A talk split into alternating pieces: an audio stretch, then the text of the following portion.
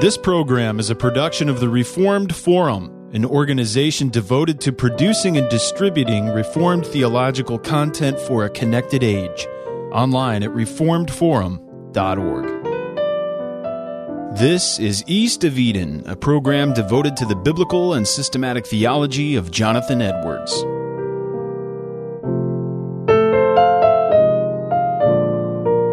Welcome to East of Eden, the biblical and systematic theology of Jonathan Edwards. This is Nick Batzig. We have on the phone with us Kyle Strobel.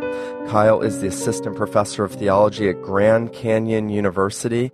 He did his PhD on Jonathan Edwards and on the particular work that we're going to look at today at King's College, University of Aberdeen in the UK. Kyle, it's great to have you on the show. Thank you so much, Nick. It's good to be here. And we have one of our two regular panelists. We are joined uh, by Jeffrey C. Waddington, who is teacher of the congregation at Calvary OPC in Ringoes, New Jersey. Jeff is uh, the stated supply at Knox OPC in Lansdowne, PA. And Jeff has just is just finishing up his doctoral dissertation on Jonathan Edwards. You want to give our listeners a little bit of an update, Jeff? Yes, I was working yesterday on the bibliography which is not the most exciting part of preparing a dissertation, but it must be done. So I'm, uh, Lord willing, I'm within a, a week or so of getting all the formatting and the whole thing ready to go to submit. And uh, what to, to, the librarian? What is the title going to be?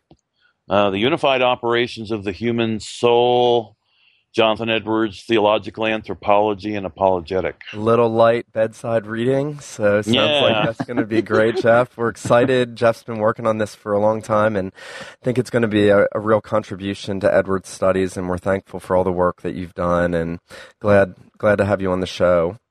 Um, we have uh, asked Kyle to come on to talk about a forthcoming uh, work that he's written, and it's really, I guess, a digestion and publication of his doctoral dissertation. And the title is Jonathan Edwards Theology, a reinterpretation. That's going to be published with Bloomsbury, and it's coming out, I believe, in January 2013. And so we want to encourage our listeners to be on the lookout for that. Um, Kyle, as we enter into the show, would you mind telling our listeners a little bit about why? Um, you set off on this project of studying Edwards theology, the structure of it, what is the sort of the foundation of it, and how that plays into your work. Sure. I um it was kind of an interesting story actually. I, I never set out to write this book or to write that dissertation. Um I actually didn't even set out to write on Edwards at all. Um I when I was looking for a topic to do, I kind of came across Edwards, who I was only vaguely familiar with. Um as most evangelicals, I had read you know, bits and pieces of religious affections here and there, and that was really my only exposure to Edwards. And I was looking for a real global reform thinker.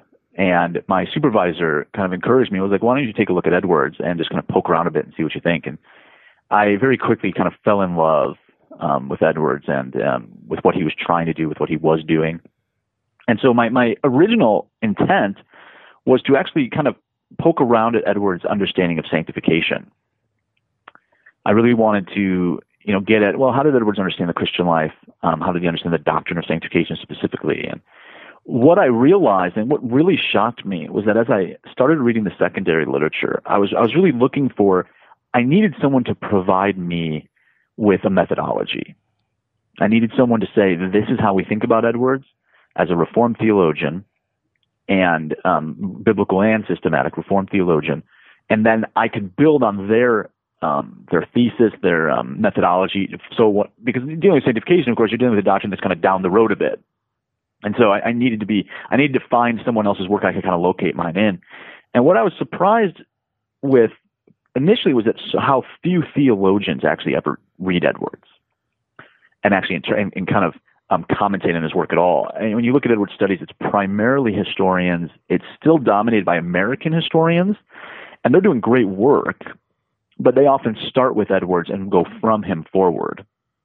And so there's not usually a lot of understanding of um, the high Orthodox period of Reformed theology, of Edwards' own kind of um, understanding of kind of how did he fit into the thought world that he was hoping to fit into um, they start with him and they, they kind of buy into the lie, which I think is the great lie of Edwards studies, that Edwards has no father. Um, that he was the guy on the wilderness front who was starting from scratch. And so as I wrestled with that reality that I didn't think Edwards was that, I thought he was being a good Reformed theologian like John Owen, like um, Van Mastricht, like Turretin before him, that I needed to read him in that vein. And, and I realized very quickly that all the interpretive schemes out there, I didn't think got him right. I think they got him very wrong, actually. And typically, there's two major strands of in terms of the secondary literature. The one probably best personified by Perry Miller and then Sang-Hyun Lee is to start with Edwards' philosophy, um, create a case for Edwards as the great philosophical thinker, and then apply whatever you just developed wholesale to his theology. And that, as I as I kind of looked around at the the secondary literature, I realized you know this is what's dominating Edwards' studies as a field. And if I'm going to treat Edwards the way I think he needs to be treated, which is primarily as a theologian and a Reformed theologian, what I have to do is I have to I can't write on sanctification. I actually have to go back and do that methodological treatise that I was looking for. And so really that's what started me on this this kind of this path was trying to find a bedrock place that I can actually talk about Edwards from and doing so in a way that I thought was faithful to Edwards. Yeah, that's great. I, I had a professor in seminary who, um, John Carrick, who wrote a book on Edwards preaching. I think it's published with Banner of Truth. And I remember he coined the phrase Edwards in the hands of English professors. And you could say, as you've noted too, those studying him for philosophical value primarily or mm-hmm. leading with that and then reading everything else through that rather than reading him first and foremost, as you note in your introduction as um, a theologian first and mm-hmm. foremost. And um, as you came to consider that specific aspect of Edwards' works, what was it that you um, that you discovered in all of his writings that you think kind of permeate and structure um, the majority of his work theologically? Yeah, well, yeah, the way I approached it is, is there's um, what's what's kind of nice is there is some very few, but there is some things that everyone agrees upon kind of universally in Edwards studies, and, and the first is that Edwards' Trinitarian theology governs everything else. So Edwards' understanding of God, his doctrine of God, has to be the foundation of everything else. Um, even guys like Sang Hyun Lee admit that. And what's interesting about Lee is when you look at his book, he's that's the last chapter, and yet you think it should be the first chapter in, light of that comment. But and so what I decided to do is, well, let's if if Lee's right and if everyone's right, then the first thing we have to talk about in Edwards is his doctrine of the Trinity. What did he believe about God? How did he understand understand God to be the Trinitarian God of the Bible? And then how does that organize and really fund his systematic theology? But then, and there's a lot of there's some guys. I mean, um, Bill Schweitzer, for instance, he's going to argue that that becomes our interpretive key right there. That that Edwards understands God as a communicative a communicative being, and therefore that's the interpretive key. I kind of argue that that is a mistake. Actually, um, that is the the important piece, but you have to read that through two other doctrines to get it right. It has to be more robust than that. The first doctrine would be creation, um, and the key text, of course, is "End for which God created the world." And what we learn there is God creates for His own glory, which is going to build on His understanding of the Trinity. And, and Edwards gives us some of wonderful Trinitarian account of glory there. And then you have to bracket that with consummation. So, so you have the doctrine of God, who God is in His inner life, and then you have God, the God who creates, the God who's for us in, in Christ and the Spirit, and then really asking the question, well, what does this God do? And and you're answering that question by looking at the consummation of all things. What this God does with his creation will tell you a lot about how Edwards theology functions. And so you start with God who's outside of time. You start with God as he and, and kind of creates and enters into time and the creation. And then you're looking at what is he doing with his creation. And that becomes the you kind of kind of use those three doctrines to triangulate everything else. And the the way I think about it is it's really kind of top down the top register is, is God and the doctrine of God. The second register is, is you're bracketing all things, uh, all theological doctrine with creation and consummation. And then with under that, what I ended up doing is tried to pick what are three really key doctrines for Edwards that everyone agrees they're important, but I kind of thought they weren't actually dealt with all that carefully. Um, and I chose um, spiritual knowledge, um, his understanding of regeneration and then religious affection. And the way, you know, what's interesting for me was in, when I got to religious affection, as I was poking around the secondary literature, I couldn't find anyone who just asked the simple question, well, why does Edwards care about religious affection? And I think what happened is we, we assume he did, well, you know, we, we think him as a Puritan and they cared about it, so he would care about it. And of course, for Edwards, he never just accepted something just because other people before him, whom he, whom he respected, it, you know, as we learned from his grandfather Stoddard, he didn't just accept something. He's going to critically engage it. And so I wanted to ask theologically, why religious affection? And I think what we see is that Edwards' doctrine of God um, permeates everything he does.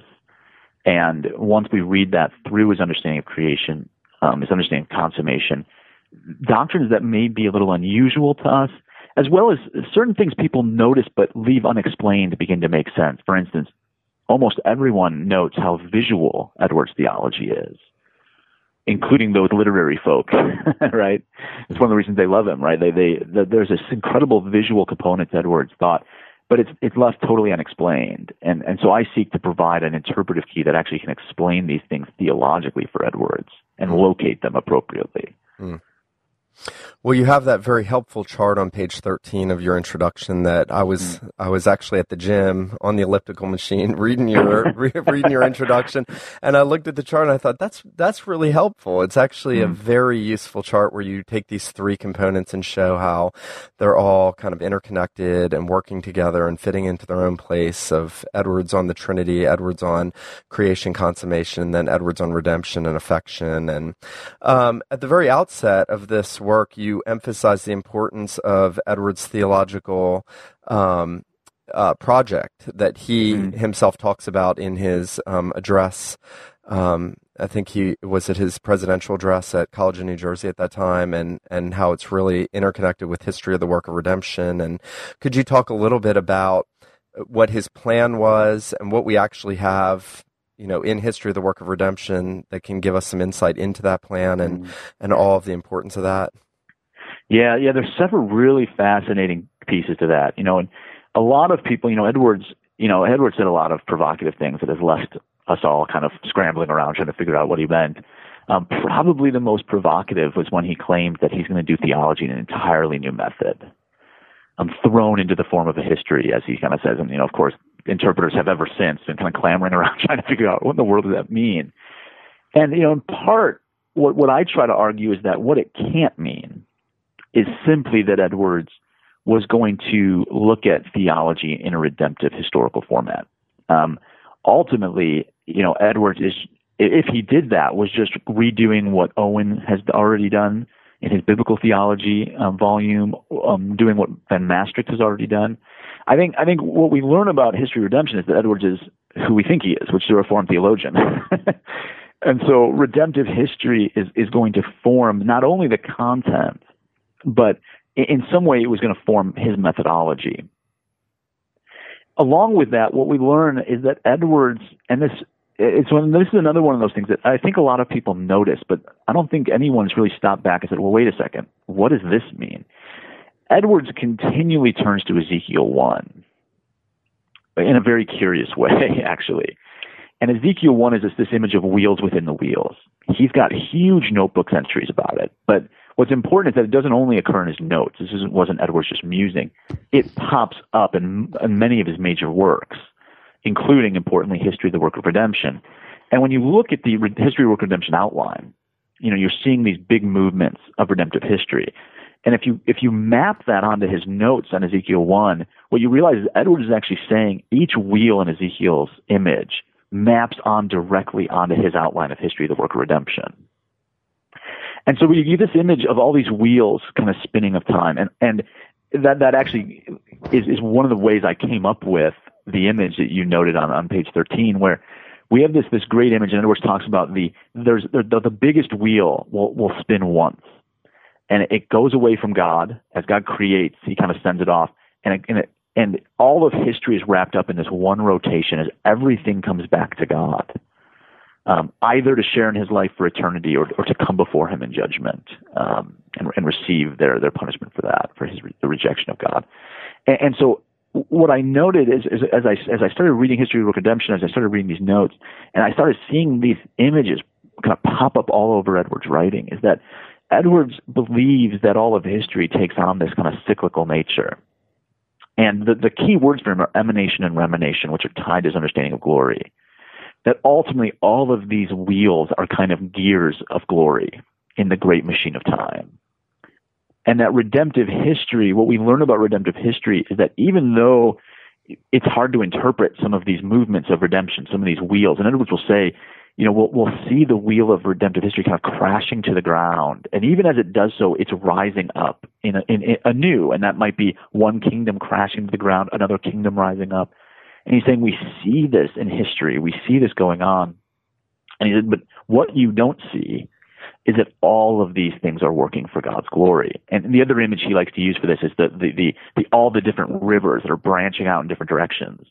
And what you don't see if you until you step far enough back is that they all unite in one.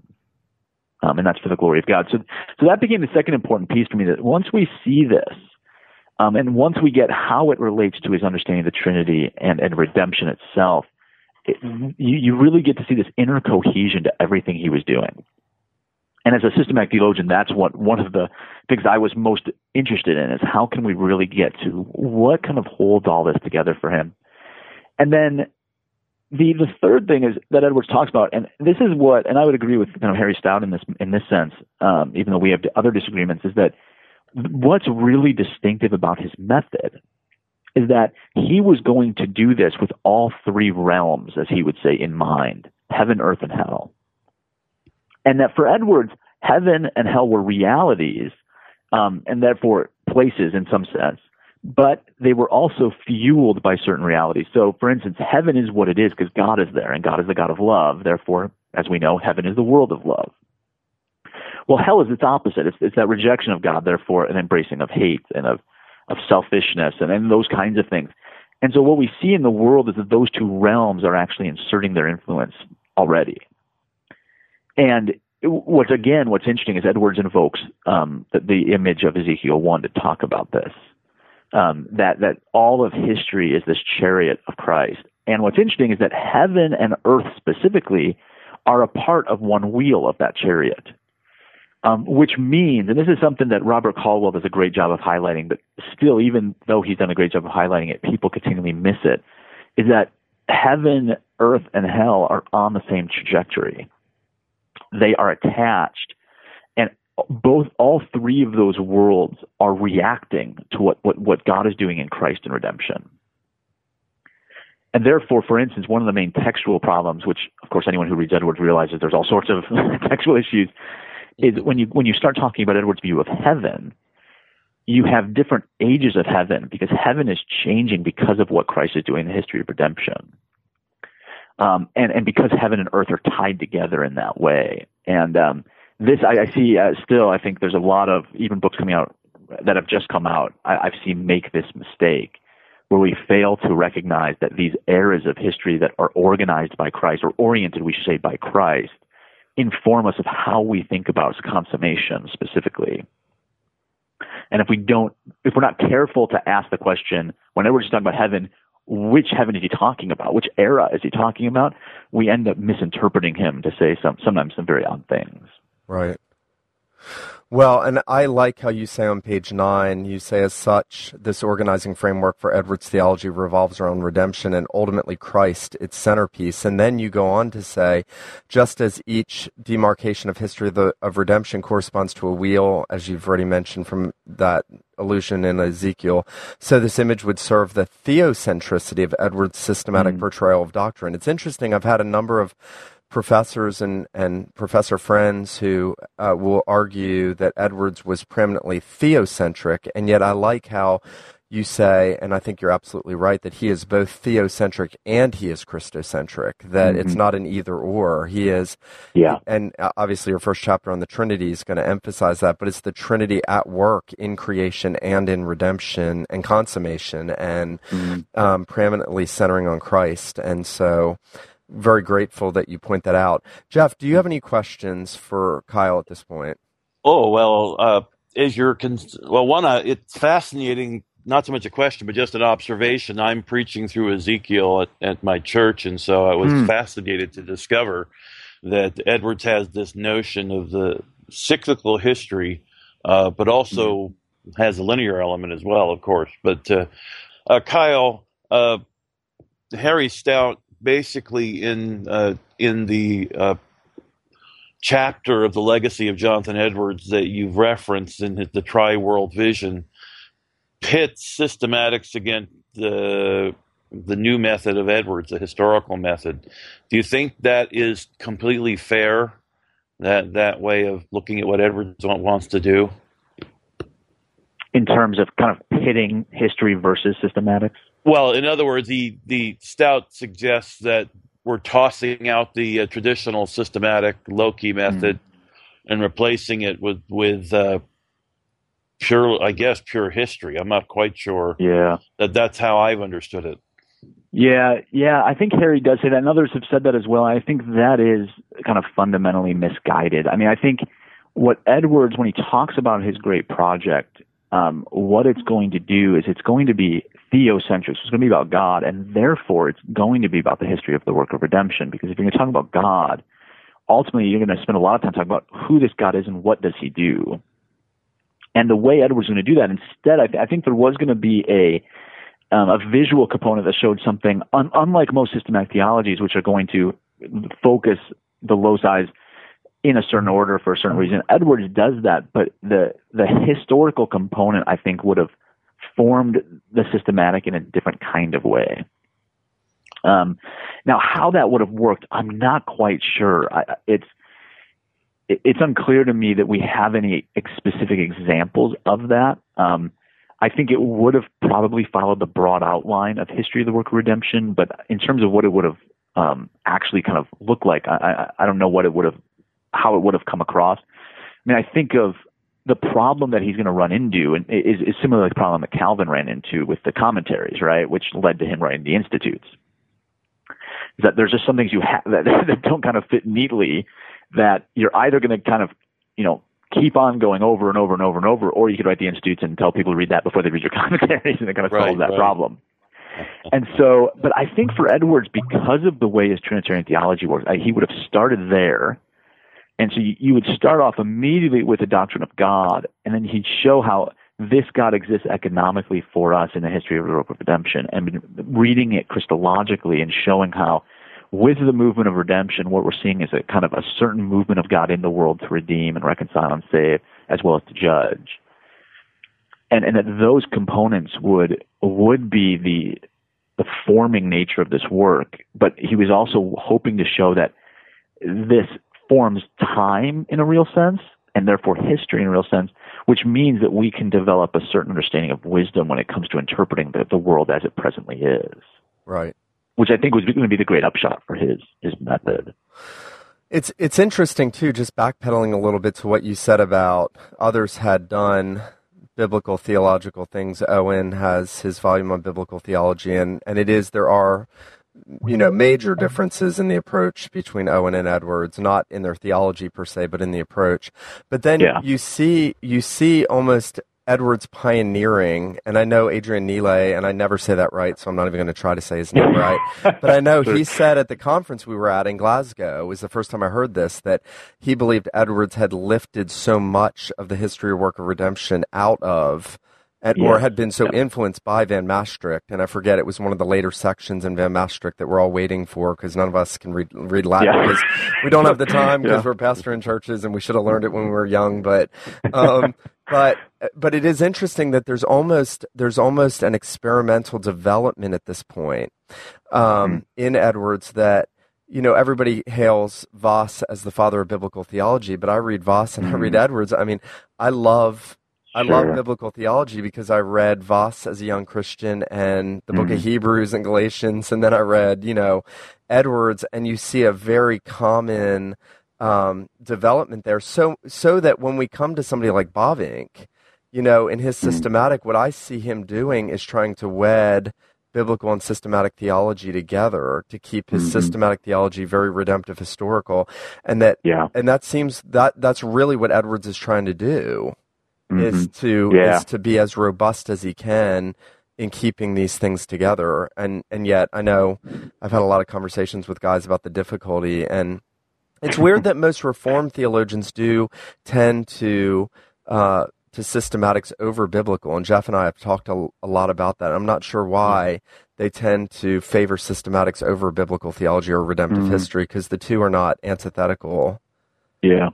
Um, yeah. Well, there's you know some of the things that's interesting is in Owen's um, biblical theology. Owen makes a fascinating side comment that there is a different strand of this that we call mystical theology that's dependent upon Ezekiel one.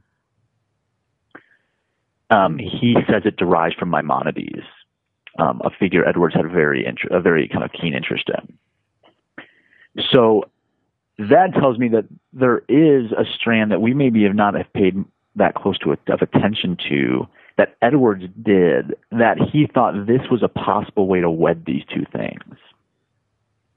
Looking for these markers in scripture that point to this deep inner coherence. Ezekiel 1 for him being a really important one. I mean, Edwards, if you remember the discussion of the divine attributes, Edwards ends up giving four divine attributes that are extrinsic to God. They're by um, they're the ones that the in, in which God created the world that God doesn't exercise without created realities. What's interesting, those are the four beasts that pull the chariot of Ezekiel 1. And so for Edwards, he's looking for these unifying markers. Ultimately, the unifying marker, marker is going to be his doctrine of the Trinity. And that's going to so cohere everything together that he's able to make it systematic, even as it is, it's going to follow more of a biblical, redemptive, historical kind of route. But he was clearly looking for uh, these, these key kind of markers throughout Scripture that, that gave him these, these kind of big picture ideas that would allow him, I think, at, at very key moments to do some of that deeply systematic kind of work within this kind of context. And th- so that's one thing to keep in mind with Edwards that's kind of interesting. The other would be he, there was an aesthetic piece here for him. For theology to be good theology, it had to be beautiful in a real sense, which means it had to, um, it had to be in harmony. And so Edwards was really concerned with, even down to, I think, formatting, like, how am I going to present this? in such a way that really represents how beautiful it is. And as a reformed thinker, I think he turns to the history of redemption because of that of that kind of recognition that this is what's really beautiful about this is if you get this piece, notice how all things hinge around this, that all things turn around it. That if you see what Christ is doing, what you see what the Spirit of God is doing, everything gets wrapped up in this unifying theme and for Edwards, that was really important, and, and it played much of a much thicker role, if I could put it that way, than it does for us. That this should be beautiful, um, and and Christians should recognize it as such. In a sense, good theology would all, would have an apologetic appeal to it by very nature of it being good theology. Because if, if you just had eyes to see, you would see this is beautiful. And and so he was very concerned. Those two things I think drove him to to look for this um, as you said, maybe a new kind of synthesis that it, because he was never able to do it, it took us a while to actually find people who were able to do this in a, in a, in a greater, more kind of unified way instead of splitting these, you know, biblical and systematic into totally different spheres.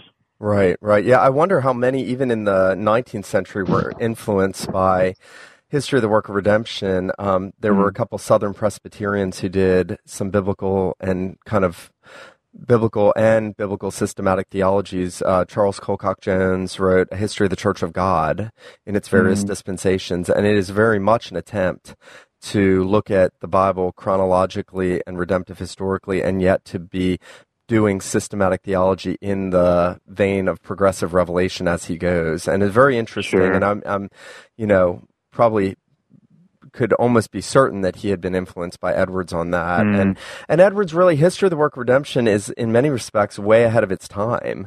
Um, yeah, you know, the we're living in the surge of the biblical theological revolution in the last hundred years or so, and and yet written so long before. So it's fascinating. I think you're absolutely right too. Uh, Jeff and I talk a lot. I mean, uh, even Edwards' typology we talk mm. about mm. is rooted in his covenant theology, which is really his biblical theology, and mm. um, and you see how prevalent his Christocentricity and and typology are in everything that he writes. Um, yeah. Jeff, do you have any more questions for Kyle about the book? Well, uh, actually, no. I was I'm enjoying the conversation, but I uh, I hate. Well, we should we should mention his other books that that that are either coming out or are out. Well, let me ask this question, this final question, then Sure. Kyle, and then we'll talk about your um, your books, and I'm going to clean all this up. Um, you do mention a good bit about Edward's work on the Trinity. Could you talk about the importance of that with regard to person and beatific self glorification and all those things that you mentioned? Sure, sure. Yeah, when I when I started exploring Edwards, it, it became very clear to me very quickly that to get Edwards right, you really had to get his doctrine of the Trinity right. And that's everyone was saying that, but as I read it, I was I had this kind of sneaking suspicion that no one had gotten it right. Um, and so I entered into this discussion while a lot of debates were going on. You had one side with um, Steven Studebaker, who was making a very kind of adamant claim that Edwards is Augustinian, full stop. That's how we think of him. And then you had Amy Plantinga Pauw and Danaher writing books who were claiming actually Edward is Augustinian only insofar as he utilizes a kind of a psychological analogy for the Trinity. And we really have to recognize, they would say, that he he kind of buttresses that up with a actual kind of a more social model of the Trinity. And I, I immediately I was I'm a little little allergic to those kind of arguments because it, it, it they're driven by categorization. And one of the things I've learned about Edwards is he's not easily categorized. And even if he was an Augustinian, it would it would I think be historically unhelpful to even refer to him as one. We no one thinks he actually read Augustine on the Trinity. Um, at best, we could say he's Western in some way. But I, I, was feeling what's happening is here people are coming with assumptions about what a, a doctrine of the Trinity should look like that weren't historical in terms of a high, Reformed high orthodoxy, and we're trying to fit Edwards into them. And they either were making him much cleaner than he is, or they were just lopping off whole kind of segments of his thought. And so I do a lot of very close textual analysis, and what I came up with was is what I believe the problem. Edwards actually changes his view of the Trinity, and no one's noticed. What what we see in if you read Edwards' notes right when he started writing his notebooks and the miscellanies, and you read all the all the ones in the Trinity, and then you read the discourse on the Trinity, and the discourse on the Trinity is a work which was never readied for publication. It's Caldwell calls it, I believe he he refers to it as this. Caldwell kind of talks about it and says it's it's a point where it's beyond the status of a note, but it's not quite to the status of a published work. But he clearly this was a an aha moment for him. He kind of congealed his thought at that moment, even though the the way he goes about doing it might not be congealed, if I could put it that way. His his argument's not clean. But if you want to know what his doctrine of the Trinity is, you have to look there. What I found interesting is that by and large, the discourse could have been almost fully created just by copying and pasting, if Edwards had a computer, his previous note entries into one document. And my question was why? Why go to why waste the paper? We know Edwards was concerned about paper. He wrote so much, you know. He, all the kids were running around creating little booklets for him, and how like why would you con- why would you take the stuff you've already read and put it in one document? And as I looked over those notes and looked over the doctrine of the Trinity as developed in the discourse, I noticed there's one point where there's a distinct difference, and it's in how he understands the persons of God. And what's interesting is I, I, st- I was at the same point I was reading Cold, uh, I'm sorry, Studebaker's dissertation that became a book, and I noticed that whenever he gets to that point in the discourse, he doesn't talk about the discourse and actually references Edwards' old note instead. And that's when it hit me. I'm like, this is what this is the point. What what the Studebaker is recognizing, probably subconsciously, is that he doesn't like what Edwards saying in the discourse, and he's assuming he's saying the same thing in his note. So he just uses the note because he thinks it's clearer. And what he's missed is that Edwards actually changed his view. Up until the discourse, you, it'd be accurate to call Edwards an Augustinian. At, from the discourse on, that's un, that's inaccurate. And when I kind of I was exploring around in Reformed High Orthodoxy, and one of the things I discovered is that in this stage of Reformed theology, one of the images that the Reform began to use to talk about the doctrine of God was the beatific vision. That and for the Reform of this period, the beatific vision was an incredibly important doctrine. It, it showed up in three distinct places. It showed up in theological prolegomena, in terms of spiritual knowledge, and the Reform wanted to talk about ectypal and archetypal knowledge. And our ectypal knowledge is pilgrim knowledge here, therefore, therefore by faith, and our faith will, will dissolve into sight once we our pilgrimage ends in glory. And so we, we we're pilgrims now. We become we cease to be pilgrims, and we we have faith or knowledge by faith here, we will have knowledge by sight there, the beatific vision. Well, the Reformed also started using the beatific vision in their doctrine of God, that God himself is the God of the beatific vision. So in a sense, God gazes upon himself and, and, and the way Edwards at one point talks about the beatific vision is that it is the happifying sight. It is the sight which generates happiness or delight. And basically the reform saying, hey, look, that's what we say about God. God is the God who has infinite delight in his own being. And what what Edwards did, unlike as far as I know anyone else, is he organized his entire doctrine of God around God's beatific self envisioning. And once you once you realize that, three things become very important. First, that that his his understanding of the Trinity is oriented by the personhood of God, which again he he develops in unique ways. And once you realize that, it begins to make a lot of sense because Edwards' main worry, I believe, was Samuel Clarke, um, who was writing a work that people believed was Arian, although that's probably not technically correct. That that's how it was received. And like Edwards always did, if anyone knows Edwards, if there was a major work, and he loved Clarke, he used Clarke's previous works quite a bit. Here's a major figure in Britain, so what Edwards, of course, kind of considered his intellectual home, writing a work he thought was heresy on the main doctrine of, of, of Christianity, the doctrine of Trinity. We should assume Edwards was writing response. And I, I think the discourse was the beginning of that.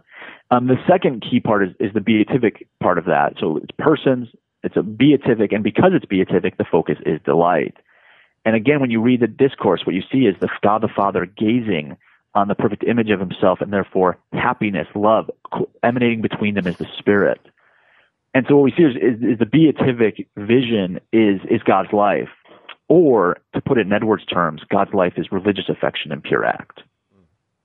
And if that's the archetype, it should not surprise us that the ectype, our knowledge of God, must be religious, uh, must have, our religious knowledge of God must be affectionate knowledge. Yeah, that's really good.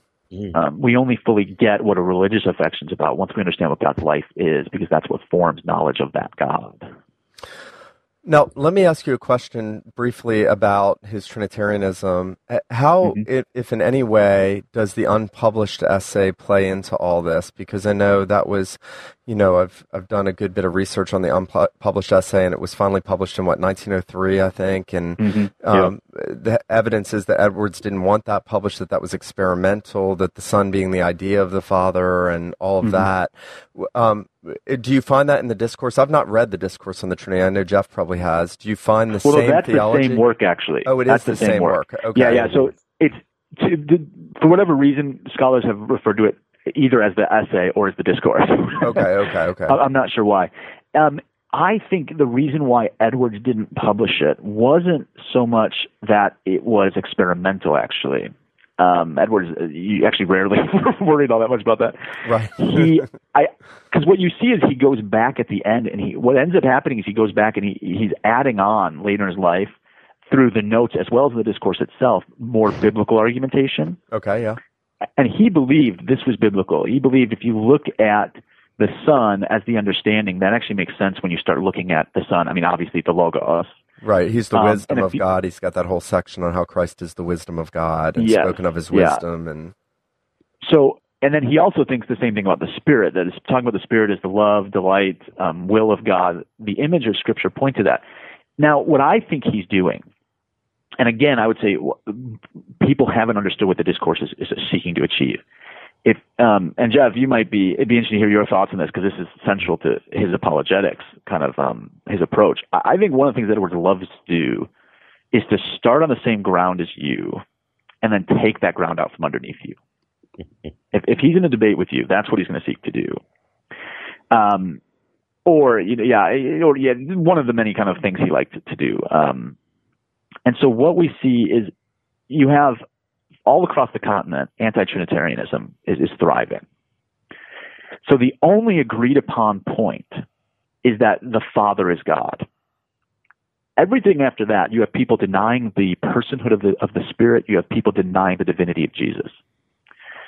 I think what Edwards was doing is entering that discussion or seeking to. Um, he never got to complete the work, although I, th- I think if he had time, he would have used the same argument but just beefed up quite a bit.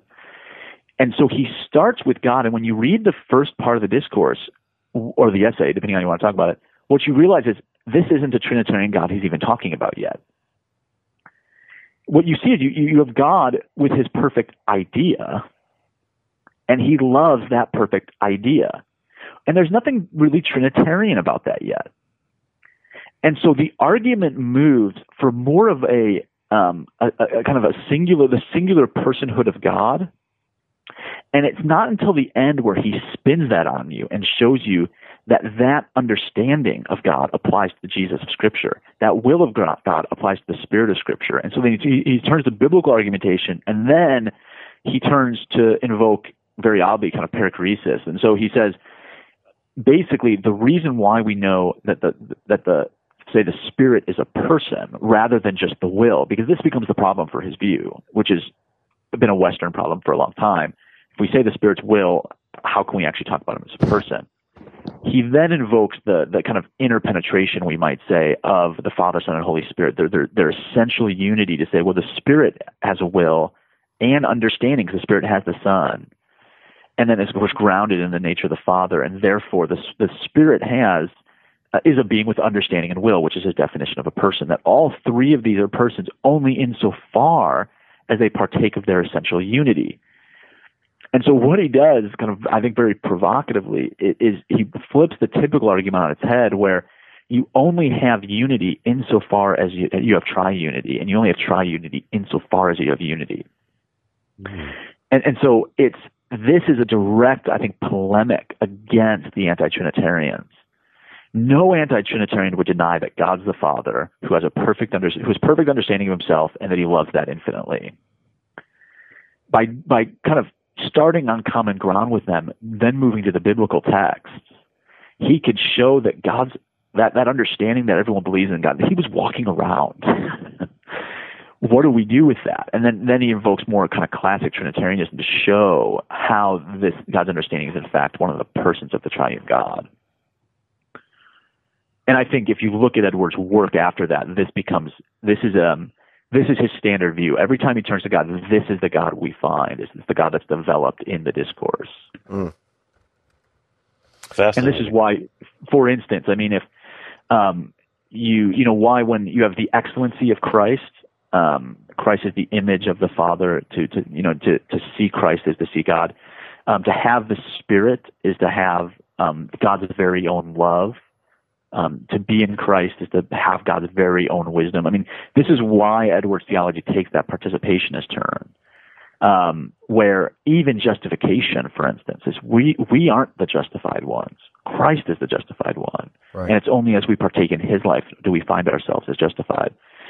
I think his understanding of the Trinity, everything gets wrapped up in that, and and that's what gives Edwards theology its distinct kind of feel that that we all know. I think usually we just don't ground that because mm-hmm. we haven't seen what he's trying to do in his doctrine of the Trinity. Well, one of the things I loved, I read it as a very young Christian, and one of the things I loved about um, the discourse is that Edwards tries to answer the question why the Holy Spirit is not mentioned in the mm. intros to the epistles, especially sure. Paul, and grace to you and peace from God the Father and our Lord Jesus Christ. And, you know, I'm still, to this day, I still wrestle with how I feel about the way he explains everything because it could equally be said that Christ is the love and the wisdom, and he says mm-hmm. he's the wisdom, but that the Holy Spirit is the grace of God. Yeah. And we know he is his attributes, and he's selectively putting it to the person of the Godhead who communicates that attribute between the Father and the Son and to us.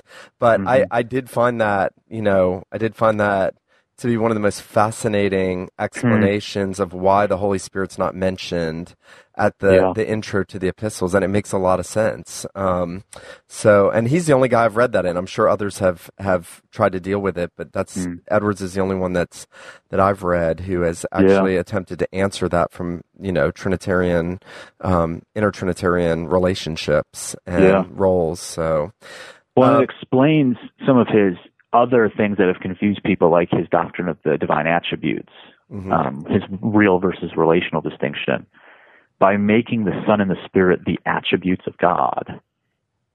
What you've just done is you've you've pushed the anti-Trinitarians to a very uncomfortable position because they're trying to argue that the Father only has the attributes of God, the Son and the Spirit don't, mm-hmm. or they would be God. And, and so Edwards, you know, even there, he's showing them, actually, look, no, to have the Spirit, as you noted, is to have the peace and grace of God. Right.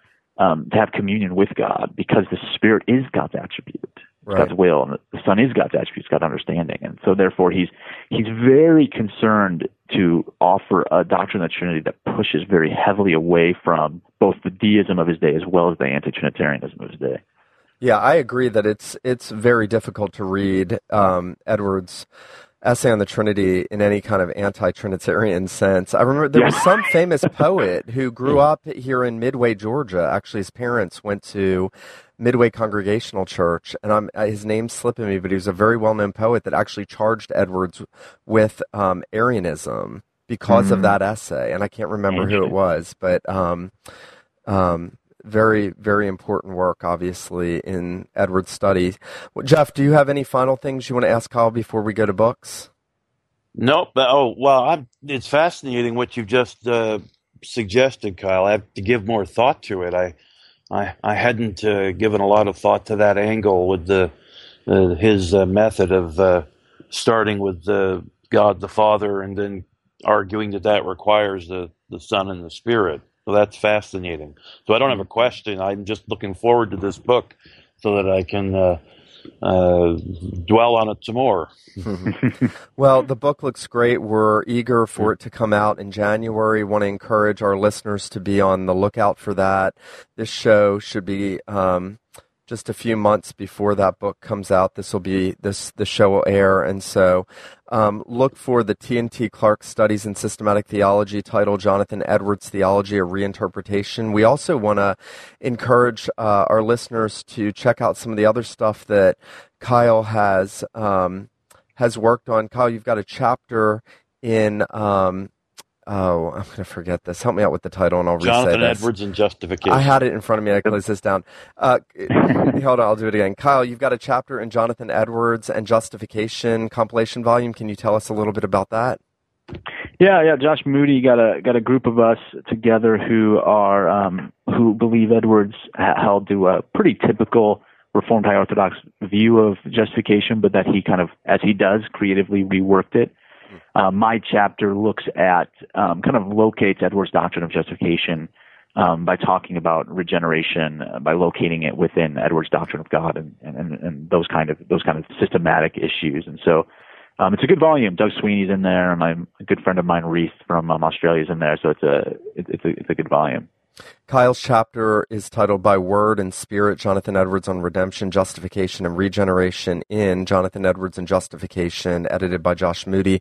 That came out this year uh, from Crossway Publication. Jeff Waddington's written a book review of that over on Feeding on Christ back in August, August 25th, 2012. So you can read his review of that if you're interested.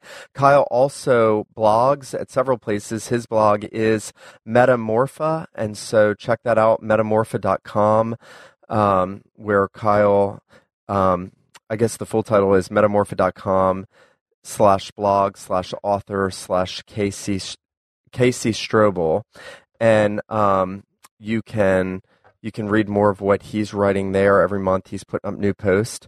Um, again, Kyle is the assistant professor of theology at Grand Canyon University, and they have some new ca- uh, campuses opening up in the near future, we've been told. And so, if you'd like to learn more about that school, look them up online. And uh, we are just grateful, Kyle, that you took the time to come on. We're excited about your book. Jeff and I were remarking about how wonderful it was, very well written, easy to read, edifying, thought provoking. So we are really thankful for the work you've done. Mm. Thank you so much. I really appreciate it. We want to encourage our listeners to continue tuning in. We're, we have several great interviews coming up. We're going to jump back into doing our recordings on various Edwards sermons and considering his theology and the history of these sermons and um, lots of good stuff coming up. So we're thankful that you've tuned in to East of Eden, the biblical and systematic theology of Jonathan Edwards.